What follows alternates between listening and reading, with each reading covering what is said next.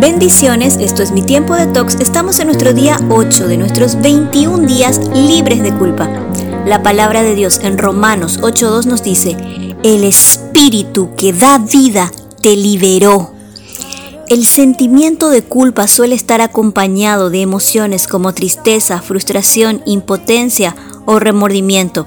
También lo acompañan sentimientos reiterativos de algo que hicimos o no hicimos en el pasado, algo que estamos haciendo o no en el presente o algo que según nuestra perspectiva podremos o no realizar en el futuro.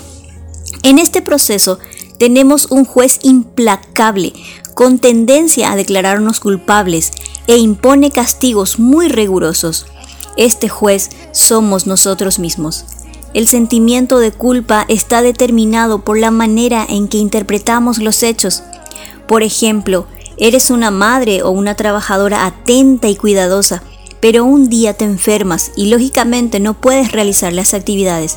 Si la interpretación que haces de esa situación es estoy dejando de cumplir con mis obligaciones, tengo que reponerme pronto, soy inútil, puede pasar algo si no estoy al pendiente, te sentirás angustiada, frustrada y culpable.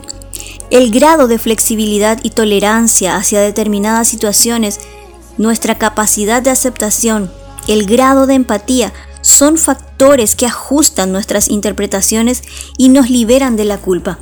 Proverbios 3, 5 y 26 nos dice, confía en el Señor totalmente, no en tu propia sabiduría, porque el Señor te dará confianza y te librará de caer en alguna trampa.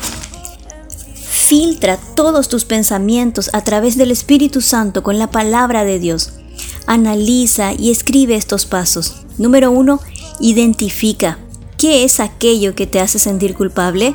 Número dos, acepta que los errores forman parte del ser humano, son parte del cambio y del aprendizaje. Número tres, expresa. Luego de escribir, declara cómo te sientes. Número cuatro, piensa. No se puede ser perfecto en el cumplimiento de las normas, sobre todo cuando nos exigimos más de lo que podemos dar. Y número 5, reposa en el Señor, descansa en su presencia y recuerda la palabra de Dios en el Salmo 107, 16. Denle gracias al Señor porque derribó puertas de bronce y partió barras de hierro para liberarlos.